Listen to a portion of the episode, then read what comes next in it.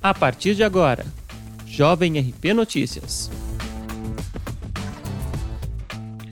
Olá, hoje é 9 de setembro de 2020 e esta é a edição número 26 do Jovem RP Notícias, seu boletim diário de informações com os seguintes destaques.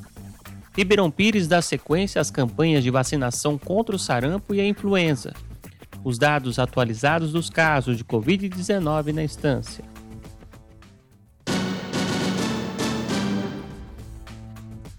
O Ministério da Saúde e a Secretaria de Saúde do Estado prorrogaram os prazos das campanhas de vacinação contra o sarampo e contra a influenza.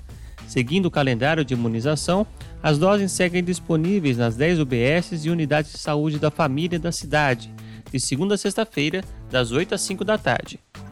A vacinação contra a influenza segue até o dia 30 de setembro e os moradores estão sendo imunizados independente de idade ou estarem em grupo de risco. Importante ressaltar que quem já foi vacinado contra a influenza neste ano não deve ser imunizado novamente. Pessoas que integram os grupos prioritários e não receberam a dose da vacina devem procurar uma das unidades de saúde dentro do prazo para garantir a imunização.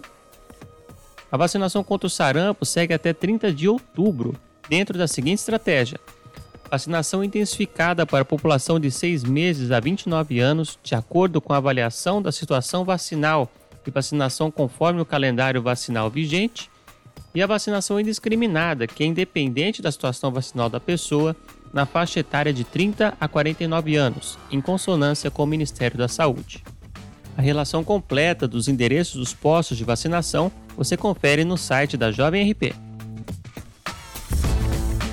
A atualização de 8 de setembro aponta 1.018 casos confirmados de Covid-19 na instância, 69 óbitos e 34 pessoas internadas, sendo 20 na rede pública e 14 na rede particular.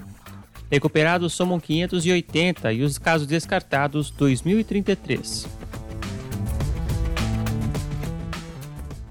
Esta edição do Jovem RP Notícias fica por aqui.